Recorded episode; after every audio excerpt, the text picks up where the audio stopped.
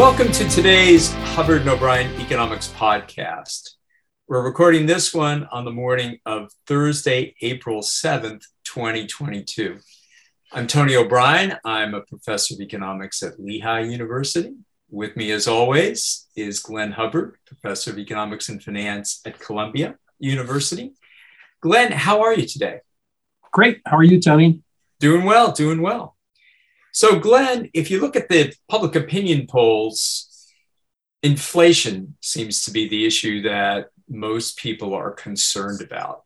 And that's probably unsurprising because uh, inflation started to take off about a year ago and has lately been the highest that it has been in 40 years, going all the way back to, to 1982.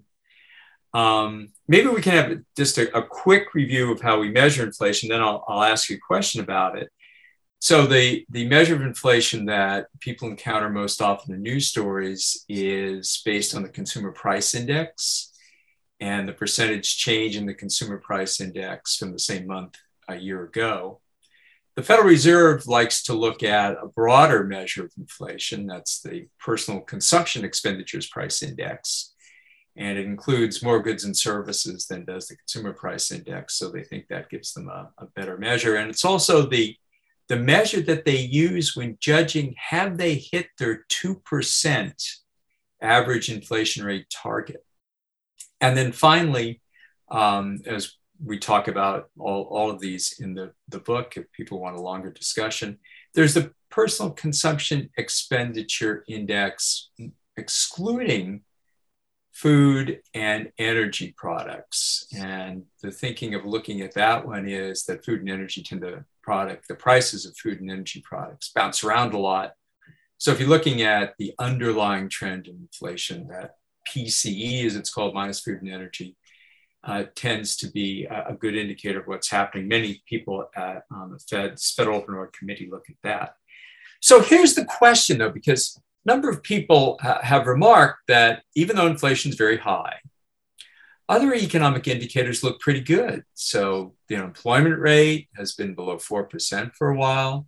Real GDP growth looks pretty strong. So the question is are we overemphasizing inflation? Is high inflation necessarily such a bad thing? Well, it's a great set of questions, Tony. The public is very focused on inflation right now for the reasons you suggest. It's not just the high inflation prints, nearly 8% in the United States and in the Eurozone, but people's everyday experiences of going to the grocery store or buying gasoline. It's highly salient for people. And students will start asking about this I can remember talking about inflation in class even five years ago, and I might as well have been talking about Abraham Lincoln. It just wasn't something that was in students' uh, experience, and, and now it is. Yes, we should be worried. We are in the middle, I think, of an inflationary boom more than we are uh, stagflation. But unemployment this low and the tight labor market that it represents really isn't sustainable. Uh, I mean, let me frame it this way: the Federal Reserve Bank of Atlanta, which measures um, uh, matched hourly earnings of individuals uh, across 12 months, has median wage inflation in February of 6.5 percent. It's very hard to have high and rising wage inflation without high and rising price inflation. And the tight labor market does argue for a problem. You know, since 1955, there's never been a quarter in which inflation was greater than 4% and unemployment was less than 5% that wasn't followed by a recession within the next two years, meaning typically the Federal Reserve would have to step in. We can talk later about whether soft landings are possible in the current environment. But yes, inflation is a problem. Now, why is it a problem? You know, why should it matter if we just mark prices up, if incomes go up? Isn't that just a, a numeraire, as we say in econ speak? Uh, not really. Um, we know that high inflation rates tend to be associated with variable inflation rates.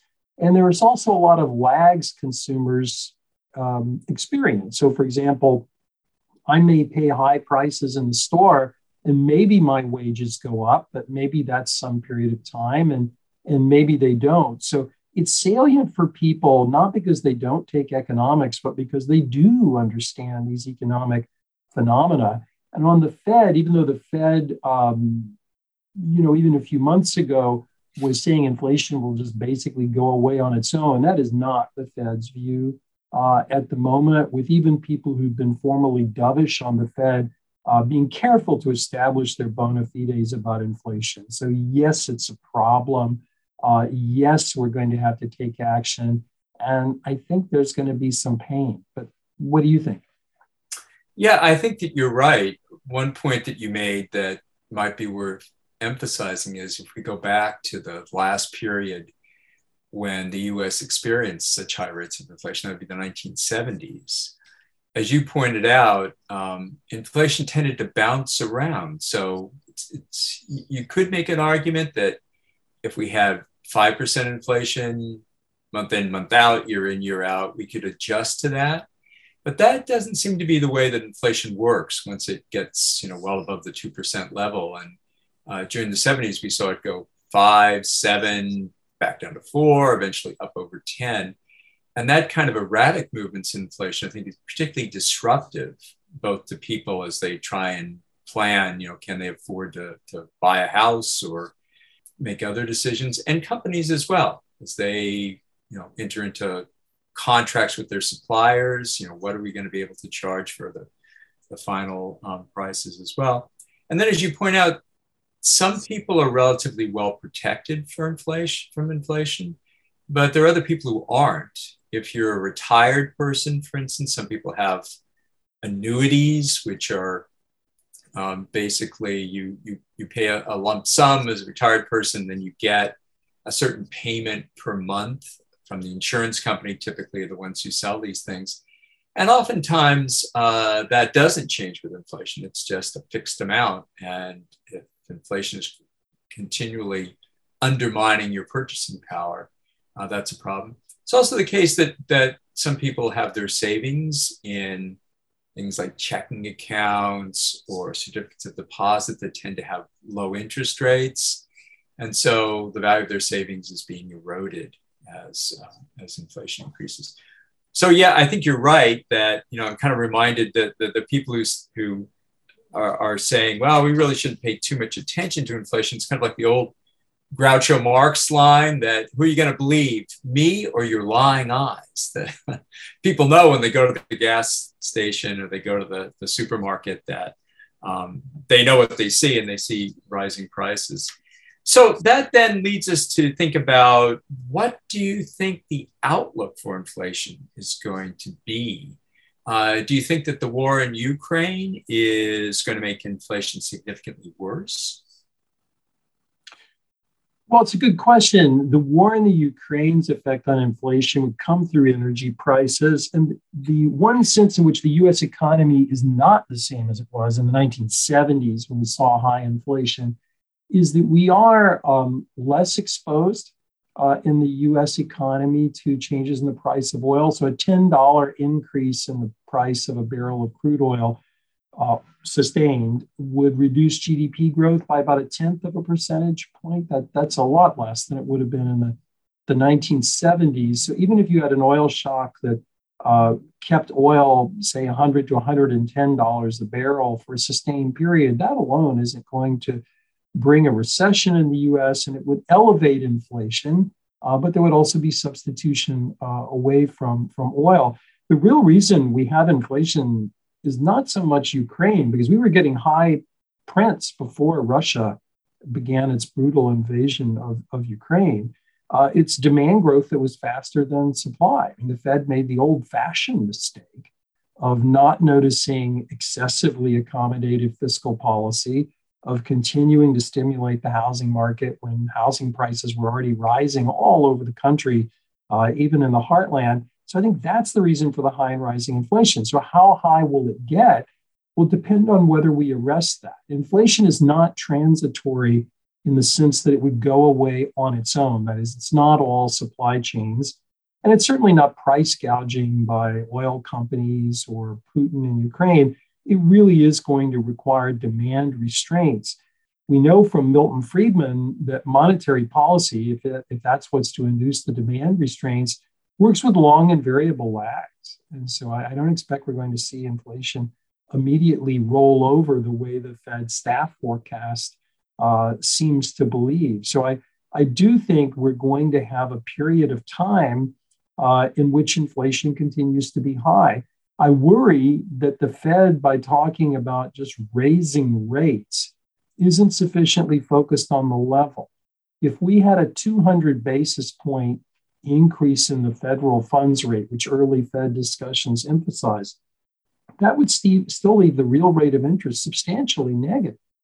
And it's very hard to imagine arresting inflation if we can't get the real rate at least at zero, which would require much more contractionary monetary policy than people are talking about. So, how how high will it get? Depends on the Fed. We've heard tough talk recently from the Fed. 50 basis point rate increases are possible, quantitative tightening. But I think we'll we'll have to see. I don't know what your perspective is. I think those are very good points, uh, and particularly you raise the issue that many people are concerned that the Fed may be lagging behind. And you know, we talked about um, potential um, echoes of the 1970s, and as we talk about in chapter 27 in the textbook, chapter 17, the macro textbook, um, in the 1970s, Arthur Burns was the chair of the Federal Reserve from 1970 1978. And in hindsight, many people have criticized him inside and outside of the Fed because he was kind of a day late and a dollar short in pushing increases in the Fed's target for the federal funds rate. So, as you pointed out, is true now, was true then that the real federal funds rate, meaning taking the actual nominal rate and then subtracting off the inflation rate, remained negative through essentially the whole of his term. And one of the takeaways from that experience was that it was really only when Paul Volcker, who became chair in 1979, uh, began to increase the target rate um, for the federal funds rate more quickly than inflation, rise it above inflation. So we got a positive real federal funds rate. That inflation began to slow down, but we know that it uh, raising the federal funds rate as high as he did eventually got to 22%, almost impossible to believe level, and that led to a very high real uh, real um, federal funds rate. Um, that uh, we had a severe recession so 1981, 1982 recession was the most severe to that point since the Great Depression, the first time that um, the unemployment rate had gotten above 10% since, uh, since the 1930s. So the, the next question maybe to think about is, are we looking at that sort of situation again? That is, if the Fed decides that it needs to more rapidly increase its target for the federal funds rate, um, are we in a situation where we're likely to see a severe recession? Now, um, Chair Powell, as you know, has said no, as you might expect that he would, uh, that we're going to have a so called soft landing, by which he means that the unemployment rate may tick up a bit, uh, but we won't actually have a recession, and the inflation rate will come back down to close to their target of 2%. Do you think that that's plausible, or are we at significant risk for a severe recession? I think it is a significant risk for a recession, perhaps a significant one. Uh, although Chair Powell is right, there are a set of assumptions under which a soft landing is possible. Let me talk about both of those in in turn, uh, Alan Blinder, who's a very well respected uh, economist at Princeton, former vice chair of the Fed, you know, had recently done a study of Fed tightening cycles since 1965. And he identified 11 episodes. And in his own work, he, he put aside two of them the great financial crisis and COVID, because they weren't really caused by explicit monetary policy actions. And then he looked at what happened uh, in terms of soft landing probabilities. And he found, in his judgment, a soft landing in six of the nine cases. So 11 minus the two he threw out is nine, six out of nine soft landing. So that sounds good. I don't think it's very comforting. I don't take the comfort that Blinder did because when you look at the actual episodes, the ones he identified were mainly ones where movements in inflation that the Fed was reacting to um, were pretty small uh, relative to the size of the current situation. And I think to your question, the more apt comparison to Blinder's set might be the, the one ending with the Volcker disinflation. So I think of the period from 1975 through to 1983. In both, both of those episodes, then and now, the Fed was very much behind the curve. As you said, the real rate and inflation were moving in opposite directions. Um, now, there are differences. Um, Burns, Arthur Burns, um, one might know, was also the chairman of the economics department at, at Columbia, presumably a good qualification, but he still presided over the great inflation. He didn't really feel he had a mandate to execute a hard landing. I, I presume Chair Powell feels he does have that mandate if he decides it's necessary. Um, it is also different that inflationary expectations, at least presently, aren't completely unanchored, which they had become during the Burns um, period.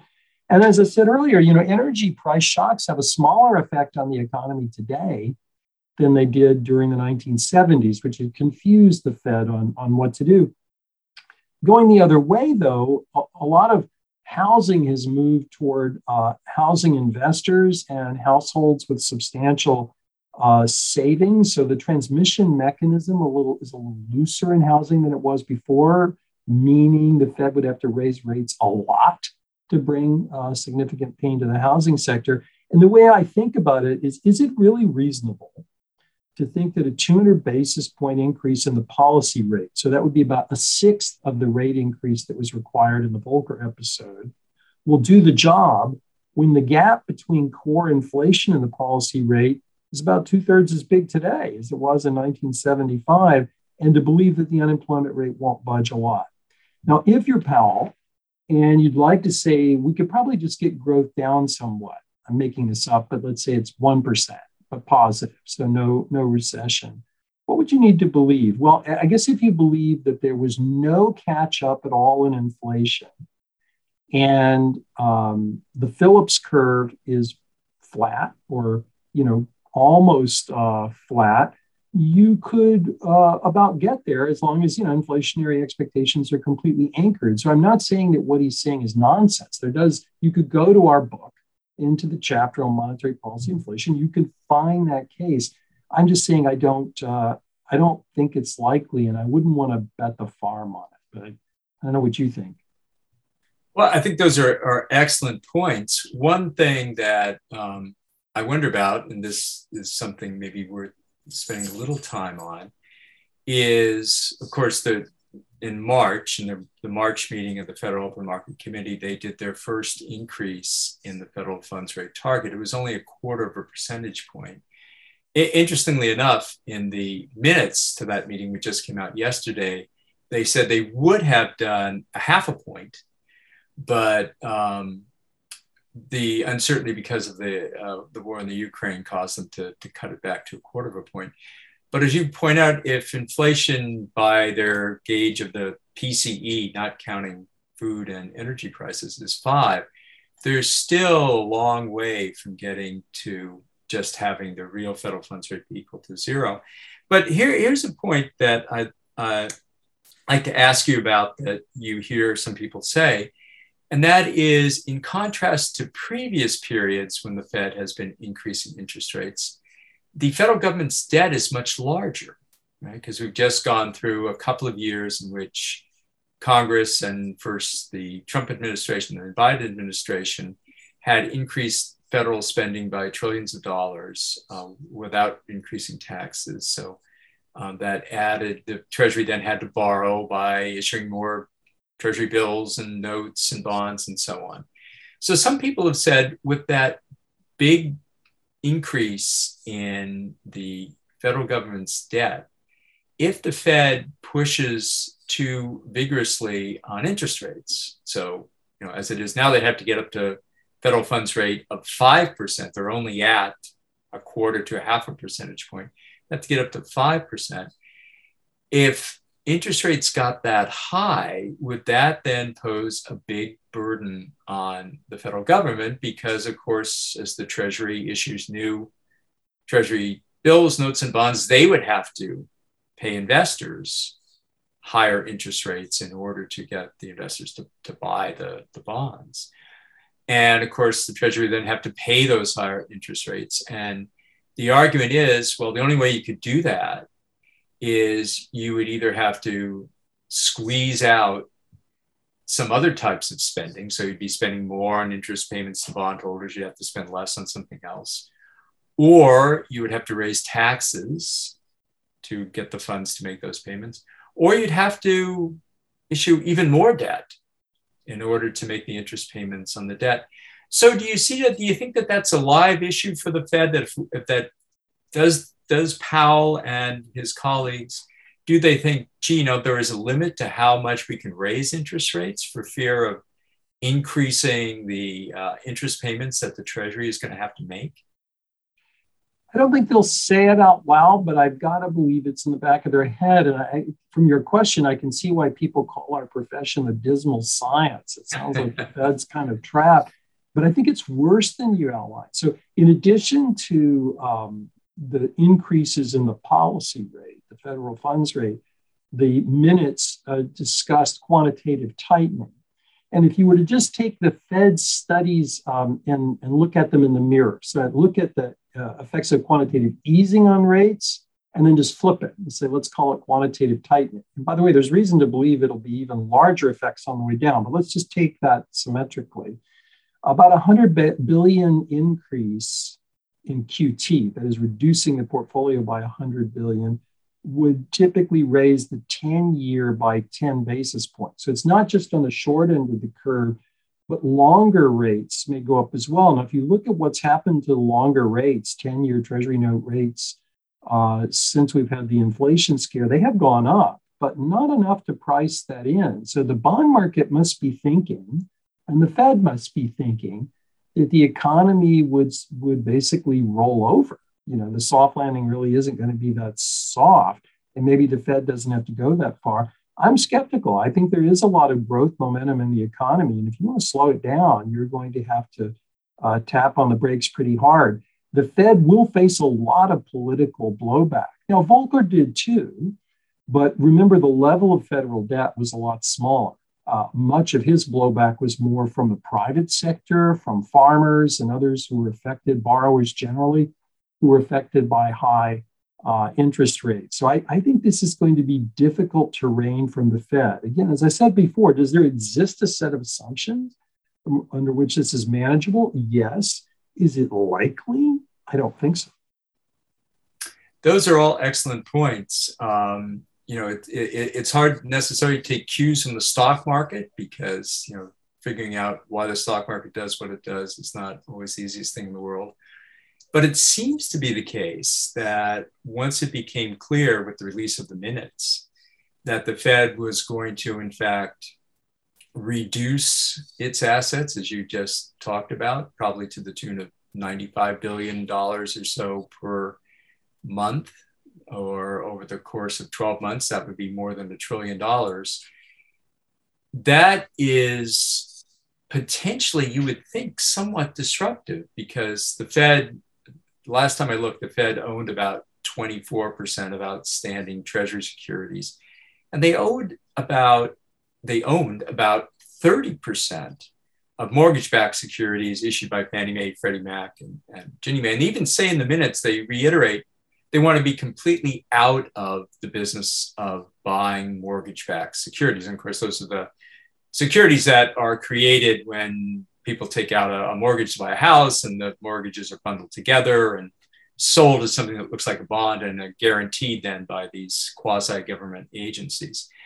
So you we're kind of in uncharted waters here, aren't we? That I mean, the the the Fed's balance sheet had had jumped from around four trillion to almost nine trillion, and as it runs that down, particularly as it runs it down faster than people have thought that it would, is, is the stock market sending us a signal that, gee, you know, this may be pretty disruptive to the financial system? Well, that's what I don't. I mean, I, I can't really predict the stock market. If I could, I would be wealthy and sitting on a beach in Florida instead of chatting with you about principles of economics. So, it's still do the podcast. Would, yeah, what, what I would say is the stock market and the bond market can't both be right. So the stock market is saying um, earnings aren't going to be much affected by inflation or the Fed's reaction to it. But I said earlier that 10 um, year rates hadn't risen by as much as I would have thought. So that suggests the bond market is saying things are going to roll over. Now, both those can't be right. Inflation either is a problem or isn't a problem. I can't say which one it is, but it can't be both, right? So sure. uh, that's the that's the conundrum, to borrow a term term from former Fed Chair Alan Greenspan, and we'll have to see as as, as times go on. Now, Chair Bernanke had the so-called taper tantrum right. in 2013, I believe. Um, but that was because the market was surprised. The market's now not surprised by quantitative tightening. It's sort of been telegraphed. But as you said, a swing of a trillion dollars, expected or not, is going to have an impact. So I, I think this is going to be a very interesting year in, in capital markets, and certainly for any of us talking about this in the classroom. Great. Well, Glenn, I think we've given people a lot to think about because, as you point out, this is uh, something that we haven't experienced in many years. We haven't seen inflation like this. The Fed hasn't been put in a position where it has to make these kinds of decisions for quite a long time. Okay, well, just a reminder to listeners that this podcast is available on iTunes. So if you'd like, you can subscribe and make us part of your podcast feed. Please also keep checking our blog at Hubbard O'Brien Economics, all one word, dot com, where we periodically post new content. You can subscribe to the blog and you'll receive email alerts about new posts. In fact, the whole post will be in the email, so you can, uh, you can get it in a handy way. We also have a Twitter account, which you can find by searching on the Twitter site for Hubbard O'Brien Economics. Thanks again to everyone for joining us for this conversation. We look forward to connecting with instructors and students again on a future Hubbard O'Brien Economics podcast. We'll see you next time.